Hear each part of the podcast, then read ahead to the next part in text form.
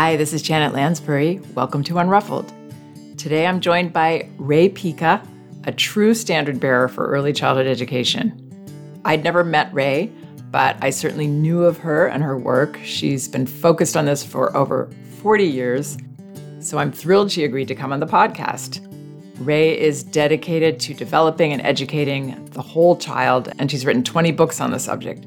She's a brilliant keynote speaker and as a consultant, she's offered her expertise and experience to an incredibly diverse list of organizations, both public and private, including the CDC, Sesame Street, Mattel, Gymboree, Nike, Nickelodeon's Blues Clues, and many health departments and schools. Rae and I will be discussing how children actually learn, how to encourage their intrinsic developmental processes, and some of the parenting myths that are so common these days and can stifle a child's natural instinct to explore, discover, learn, and flourish.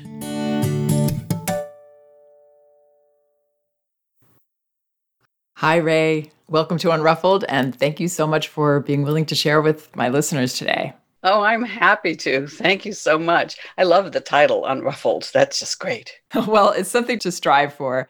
I think, you know, when we do understand child development and our place in it, you know, all of that perspective can really help us. You know, we don't have to pretend we're unruffled, but the way that we see children and trust them as capable, it can help us to, to actually be unruffled. Yeah. Understanding child development is so important. And I know that's been your life's work and that you have been such a wonderful communicator of your knowledge to the public. And so, anyway, I'm thrilled to have you here. There's so many things we could talk about, but I was thinking the other day that uh, what I would like you to share is, I think, something that will be very practical for parents and helpful. I, I always try to focus on what can I offer that might help. And one goal that we all have as parents is that our children thrive, that they flourish physically, cognitively, creatively, socially, emotionally, that they reach their potential in all those areas. And sometimes there are things that we don't realize are getting in the way of that. What are some of the common hinderers of this desire that we have for our children? What gets in the way? Well, Janet, I think the biggest one is, and I hate to say this, all the misinformation floating around out there.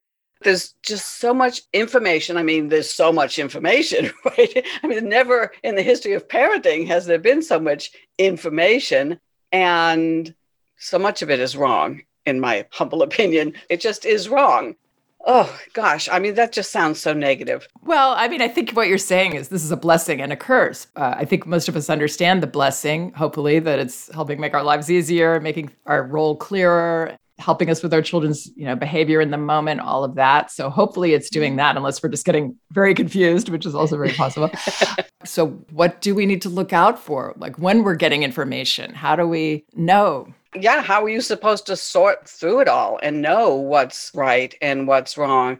I mean, we mentioned child development earlier. Most parents, unless they're in a field that requires it, you know, haven't studied child development. And they sure as heck don't have the, the time to keep up with the research in anything pertaining to, you know, young children or early childhood education. So yeah, there are several pieces of misinformation. I, let me just start with the, the biggest that has become very prevalent in our society and uh, that is keeping children from thriving. We think that it's doing the opposite, but that, that piece of information is that earlier is better. Earlier is better is a myth. I don't know how all of this started. I do know that traditional and social media haven't helped they're very good in perpetuating myths and in fostering competition. And I'm not just talking about parents, but you know, policymakers, adults in general have received the idea that we have to give children a jump start. You know, whether we're talking about academics or athletics, we have to get them started as soon as possible because if we don't, they'll fall behind forever and stay that way. And it's just, it's just not true the harm is that well, it, for one thing, it puts a lot of pressure on parents, pressure that doesn't have to be there. And for another, it puts a lot of pressure on the children because child development is a process and it can't be accelerated. You know how much they want to please the important adults in their lives, the little ones do. And when they can't do what we're asking them to do because they're not developmentally ready to do it, they're not supposed to be doing it yet, it puts a lot of pressure on them. They feel anxious and depressed and just plain unhappy. So let's start there, Janet, because yes. I could just ramble on. I'm absolutely in agreement with you here, nodding my head. And that's exactly what Magda used to say earlier is not better. I have a couple theories as to how this could be being perpetuated. One is from when I had my first daughter, which was 28 years ago. There was this whole super baby trend, you know, at that time, and it was so much pressure and it just always seemed so arbitrary to me. Stimulate them this way at this age. And then at, by this many months, you know, you've got to do these games to your baby and do this to make sure they're getting that. And, you know, the whole responsibility was on us, you know, that we were going to miss windows or we were going to. Yes the windows those horrible windows that it was up to us to you know make sure those windows were getting filled with something. Well um, if, if you could name another group of people easier to scare than parents i mean of course they were frightened by that. I mean yeah. they, they want the best for their children. And if they didn't get on board with all of this. And part of it, I remember, and I don't know what year it was when uh, Rob Reiner came out with the "This Is Your Child," I think the program was called. You know, he was very excited, was very well intentioned, and I really don't know a lot about it except that it was based on the new research about the first three years of life you know how many brain cells and neurons and all of that all of that that's happening in the first three years well then you know then the marketers jump in and they aren't necessarily well intentioned except to line their pockets. But sure. you know they jump in with well you need these flashcards and you need infant lapware and you know you need all these doodads. And so parents you know wanted to be good parents and they rushed out and, and bought them. But you know it was based on the idea that enrichment matters in the first three years but nobody told them that enrichment is really as simple as paying loving attention to your child. Right. And trusting them to play and see what they're interested in, taking a step back and observing who they are. Yeah. So I think the other part is just this sort of general idea that I know I had before I started working with Magda Gerber and learning from her that children respond because we do something to them first, that that we have to teach them everything that they are going to learn. And both of those ideas, the super baby and this other kind of more general idea that if we don't pull a child's hand up and get them on their feet, they will not walk. Yes. Um, Magda countered as no, children are actually born self learners, that there's a wisdom in all children that should be trusted in terms of their timetable, what they're working on, who they uniquely are and that there is something there. They're not just blank waiting to be filled in by us. Um, exactly. Um, exactly. They're born with a love of learning. I mean, they they're all about learning and asking questions, exploring and discovering and and they need the time and the space to do that. I hear so many stories about you know children who were really excited about learning. And so they were excited about going to preschool or kindergarten and you know days in. They're miserable and and they're burnt out in kindergarten because learning you know this is where the policymaker piece comes in. The the curriculum has been pushed down to accommodate this education race. And it's just preposterous. You know again child development cannot be accelerated so, you know, why has kindergarten become the new first grade? You know, a University of Virginia study showed the differences between kindergarten then and kindergarten now. And oh, it's just horrifying. You talk about your empty vessels, you know, we're trying to pour information into their little blank heads, forcing them to sit and do worksheets. And it's just and there's no joy there's no joy in it for the adults either because again as we were saying the whole onus is on us to do everything. So of course we're well let's get it done sooner because then we'll be you know done with that and on to the next thing. And we're doing a better job that way if we get yeah, them all doing it's this a really. terrible amount of pressure. Parenting i think has become harder because of all this misinformation. You know i remember the young mom who approached me after a, a keynote speech and, and said, and this was a few years ago, she said, Is it okay if I don't sometimes, you know, if I don't always play with my child? And I honestly, Janet, did not know what the heck she was saying. I couldn't quite wrap my mind around it. And then it dawned on me. She thought she had to play with her child all the time in order to be a good mom you know, I have to keep my child entertained is another one of those myths that I'm trying to debunk.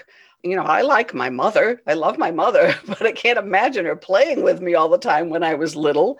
Um, benign neglect was sort of our parents' parenting style, and it worked fine. I mean, you know, I think I turned out okay. I think we could say yes on that. I, I think also that parents do want to be more involved. I mean, that's why they're taking in all this information and they're excited and they want to learn And That's such a positive thing. And the thing about the benign neglect is that you can give children the benefits of that that you got and I got when I was just playing all day, making up games, discovering our own ways to play. They can have that benefit, but still be involved if we can learn to tune in and just enjoy what our child is doing and be the audience, not the player. So we can still have that. I don't think it's a question of, well, I'm just ignoring my child or I'm, you know, playing with them. There's this whole other area that brings so much joy and discovery of our own child. So it's so educational for us.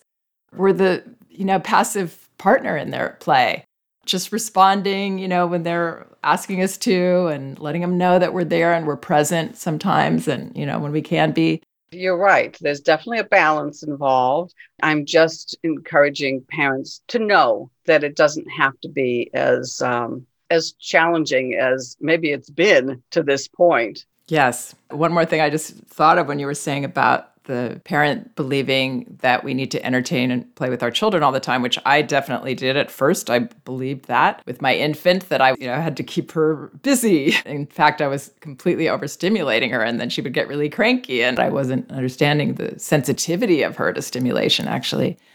But uh, one of the big pieces of misinformation parents are getting is that their children being disappointed or, you know, having feelings or crying about something is actually dangerous. That whenever a child is crying because they maybe want the parent to do something that the parent can't do right then or doesn't want to do in terms of play or you know any boundary really the child is disappointed and cries about it then that child is in danger of you know what people call it cry it out and this causes brain damage so their parents living in that fear this was brought to my attention recently by a psychologist who follows my work and said, you know, she finally realized that this was what was behind parents never wanting to say no to their child in regard to play or or anything. So that's that's heavy. You know, if you hear these things often enough, of course you're going to believe them. And that puts even more pressure on you, doesn't it? You know, you must say yes to your child all the time. I mean, I think that boredom is a gift for children because then they will use their creativities, their imagination, their wonderful mind to come up with something to do. Now, I'm not saying that you just say, you know, go away.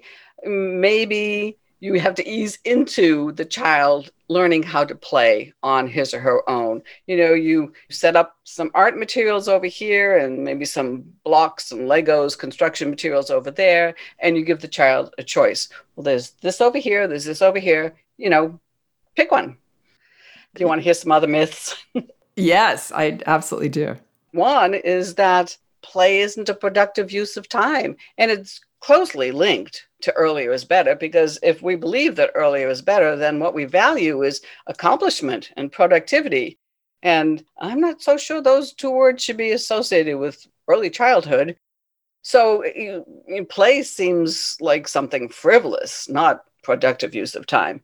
But nature had a plan in mind. And, you know, we really can't imagine that we have a better one nature intended for the young of almost every species, including human species, to learn through play. It's the basis of the adult personality. They learn self discipline, conflict resolution, negotiation, cooperation and collaboration, how to take the perspective of others. They learn all of these skills that will serve them so well throughout life through play, through free play. And free play, authentic play is child initiated and child directed which is why we can't, you know, put them in an organized soccer game and, and feel that they're getting the opportunity to play. It's not the same thing. Play is how they express their fears and their feelings. During the pandemic, a lot of children were playing doctor or hospital. Right after 9 11, a lot of children were building block towers and knocking them down. And that is how they take some control of their world. And they need, they need to have that. No matter how loving you know we are toward them how much love and attention we're showering on them they still need to have some control make some sense of their world and they do that through play. And this is true on their own not just with others as, well right? Oh yes. Absolutely when I did workshops in the past on creativity, I would ask the participants to list some words related to creativity and then list some words related to play. And they always, they always intertwined. You know, there was such an overlap there. We give a lot of lip service to creativity in our society, but we don't do a lot to promote it. We don't really value it the way we should. And, and it might be because we associate creativity simply with the arts, but we need creativity in business and industry, technology, science, medicine. Creativity is about problem solving, it's about seeing beyond what already exists, you know, seeing beyond the problem to the solution. So, yeah, I think we can get caught up seeing creativity as a product that our child is able to finish a drawing or something like that. Instead of it's a process it's a way of thinking it's a aspect that i think we all have in ourselves to some degree. It's not just certain people are creative and others aren't. And in early childhood education you know we've been saying it for decades if not longer you know with young children it's all about the process not the product. You know it doesn't matter if the finger painting ends up all black it really doesn't matter. That's the product. What matters is the process and getting there. So, yeah, it, it's hard to describe how important these things are in early childhood. One of my one of my mentors actually an associate that also studied with Magda, she I remember brought up an example once of a teacher going over to a child who was painting, a young child, and saying, What are you painting? And the child says, Paper. I love that. It was a I good answer. yeah. Well, there's a whole there's a whole podcast to be done on how we should respond, you know. So I see you're using a lot of purple in that drawing is is non-judgmental and gives the child some information and values the process, not the product. So, yeah. It's all about the process and that's the learning process that we want them to stay in love with you know as they as they get older. And one of the things we notice with young children with what i do we notice in infants that they're fine with not being able to reach what they're reaching for you know unless we start to react to that. They don't mind challenges. They don't mind quote failing. I don't think they even understand that's a concept that applies to life it's just, I'm doing this, I'm reaching my arm out, I'm trying to touch this. It's beyond my reach. You know, let me try something else or not, and I'll do something else altogether. So it's, it's just not this fraught thing that we can sometimes feel as parents like, oh my gosh, I better get it for her because she needs it. Exactly. Because the reaching is the process, you know, and if you get there, that's great. But if we make a big deal about them not getting there, then we're putting our emphasis on the product again. Yeah and that's you know that's one of the other myths that we have to protect them from quote unquote failure and mistakes. And my gosh you know you and i know we learn more from mistakes and from failure than from successes. And there's not a single life that avoids failure and mistakes. And it's not that they have to get used to it when they're when they're little but they have to learn how to you know begin to learn how to deal with it in a positive way.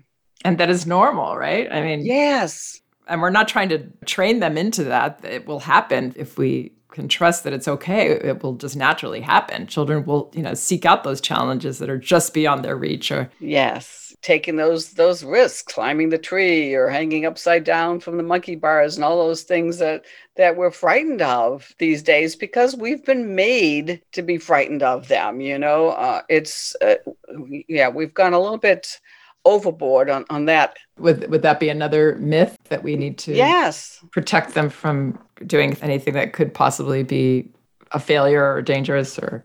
Exactly. I mean it's funny, I had um, a call this morning, a voicemail on my phone from a grandmother. She follows my work, and you know, she and I have become friendly. She had to pop in to say, "I'm here at the playground with the with the little ones, and even with everything I know, about how we should let them take risks, you know, and find the edge of what they're capable of doing. She said, I heard myself saying, be careful. I thought, well, of course you did. I mean, we all have to retrain ourselves, right? I mean, yes. I know the statistics, and this is true, that it is the safest time to be a kid in America. It's the truth, and the information is out there. And I, I know all of that. And yet, we hear so many horror stories through the media that if I see a little one outside playing by herself, my first instinct is, oh, and then I have to think it through like someone who knows better. But it's hard. It really, really is to calm ourselves. And I think that's a good place for us to segue right now.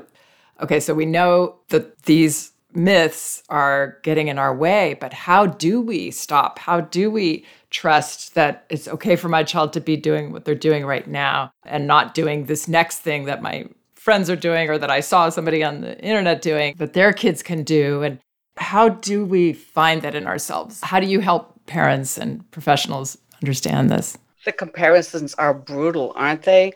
I mean, if you do happen to, you know, believe and know in your heart that your child doesn't need to be enrolled in 47 programs, but another parent looks at you and says, Seriously?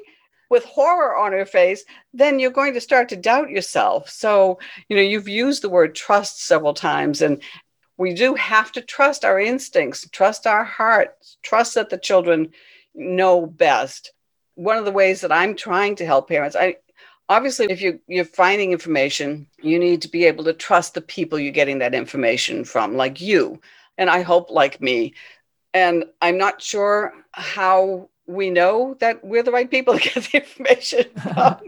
but I I have started a, a a new program for parents because I want to reassure them and I want to make parenting easier. I want to help you know help them to make their children thrive, you know, live that life that that we're talking about, the healthy physical, social, emotional, all of that. It's a it's a monthly membership program and anybody who wants to know anything about me can go to raepica.com. But um, well, tell me a little about what you're going to be doing in the program. Well, I'm offering a video a month and it's just 10 minutes max because parents are busy. So, you know, I keep them short and in each each video I tackle a myth. And I don't think that I don't think it'll be ending anytime soon because there are so darn many of them floating around out there.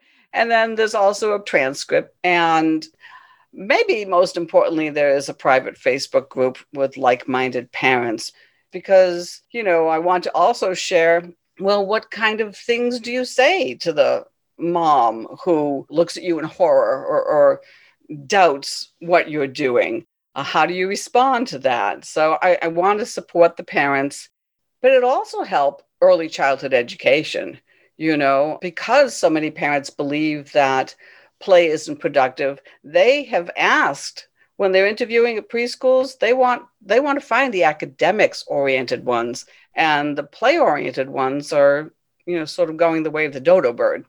And we can't have that happen. So anyway, I've taken on this huge task and I would just love to have people join me on this this journey well, I'm sure they will. But what you were saying about preschools, that's absolutely the case. The, the one that my children went to, didn't have a fancy name for the philosophy or anything. It was just the old fashioned kind that I'm sure you endorse that I know Magda Gerber used to endorse, which it didn't have just, academy in the name. No, just learn through play, what we used to call developmental preschool, right?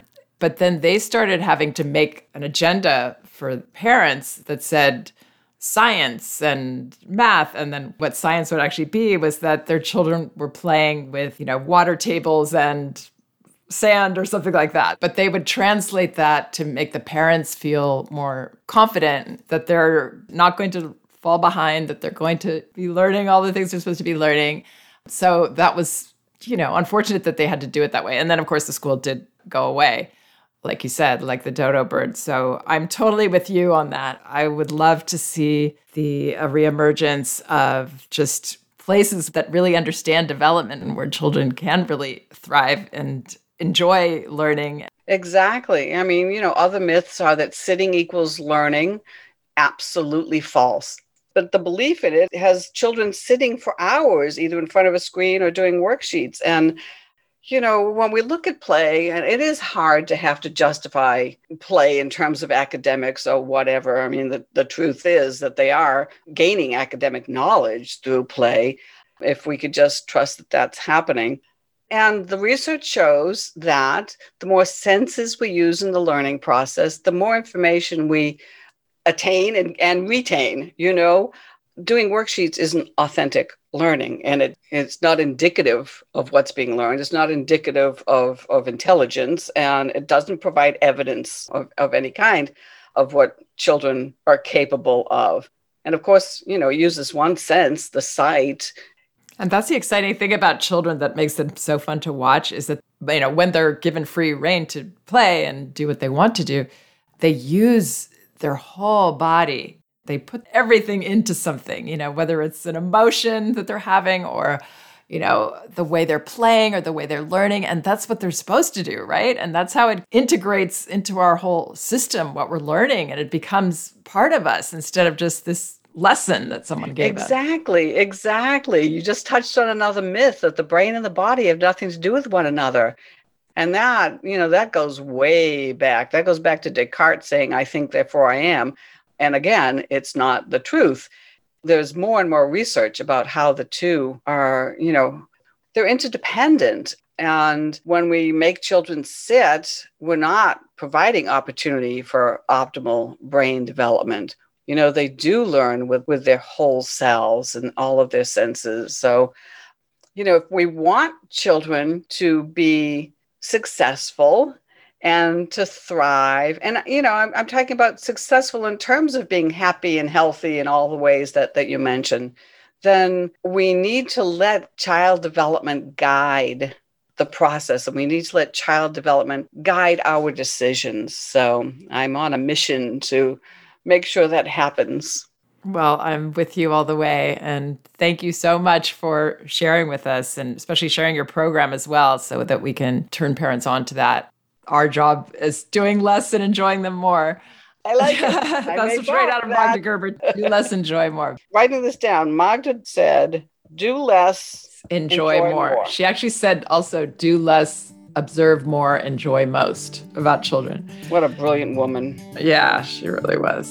But anyway, I love all of it and really glad that you're out there supporting children and uh, love you. So thank you again. Oh, thank you, Janet.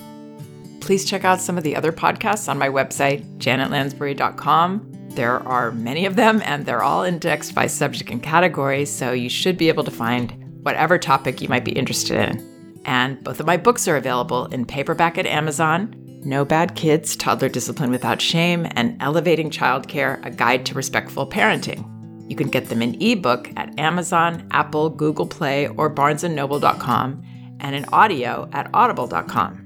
Actually, you can get a free audio copy of either book at Audible by following the link in the liner notes of this podcast.